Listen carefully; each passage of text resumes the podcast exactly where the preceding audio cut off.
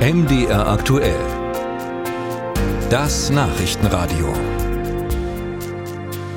Es war eine Nachricht, die für Aufsehen gesorgt hat. Als erstes berichtete der britische Guardian von künstlich geschaffenen menschlichen Embryonen aus dem Labor. Dahinter stehen eine polnisch-britische Wissenschaftlerin und ihr Team.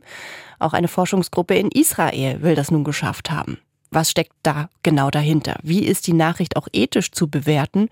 Und wo liegen eigentlich rechtliche Grenzen? Britta Felske mit Antworten. Menschliche embryonale Strukturen künstlich erschaffen. Das klingt wie Science Fiction. Doch wer Jesse Fainfleet zuhört, erreicht schnell wieder den Boden der Tatsachen. Fainfleet leitet die Arbeitsgruppe Embryogenese am Max-Planck-Institut für molekulare Zellbiologie und Genetik in Dresden. Darum ein menschliches Lebewesen im Labor herzustellen, gehe es ganz explizit nicht, sondern darum, dass man Strukturen züchtet, die quasi embryoähnlich aussehen. Das heißt nicht, dass es Embryonen sind, das heißt aber, dass die Strukturen, die man in einer, einer Petrischale züchtet, dass sie so aussehen wie ein, ein menschliches Embryo, das so etwa 14 Tage alt ist. Vorher sei das nur mit Mäusezellen gelungen.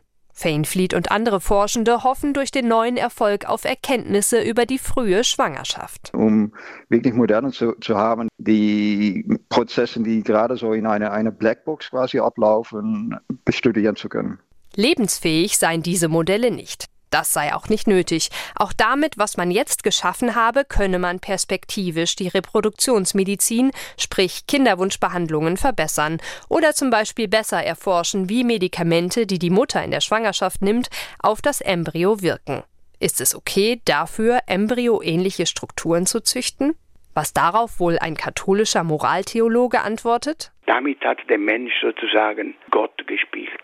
Nein, diese Rhetorik des Alarmismus, äh, die wollte ich gerade aus dem Raum schaffen.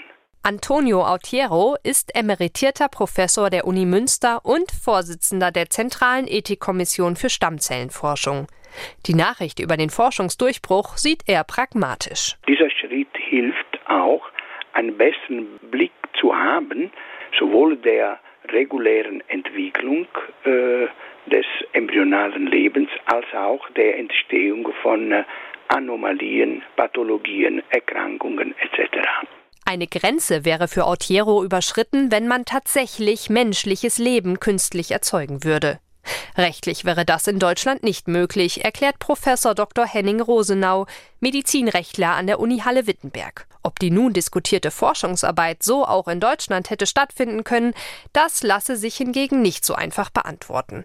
Zunächst sei zu klären, was da eigentlich im Labor entstanden ist. Wenn sie ein Embryo wäre, dann wäre die Forschung nicht äh, zulässig, sondern strafrechtlich in Deutschland verboten. Die Frage, die dem zugrunde liege, können sich die Zellen zu einem Individuum entwickeln. Das scheine im vorliegenden Fall nicht möglich, demnach also auch hierzulande erlaubt. Allerdings setze das Stammzellengesetz laut Professor Rosenau einen engen Rahmen. Und dazu gehört etwa, dass man nur mit embryonalen Stammzellen aus sogenannten Stammzelllinien arbeitet, die vor dem 1. Mai 2007 äh, entstanden sind. Und dann muss man auch diese äh, Forschung genehmigen. Das alles müsse hochwissenschaftlichen Forschungszielen dienen.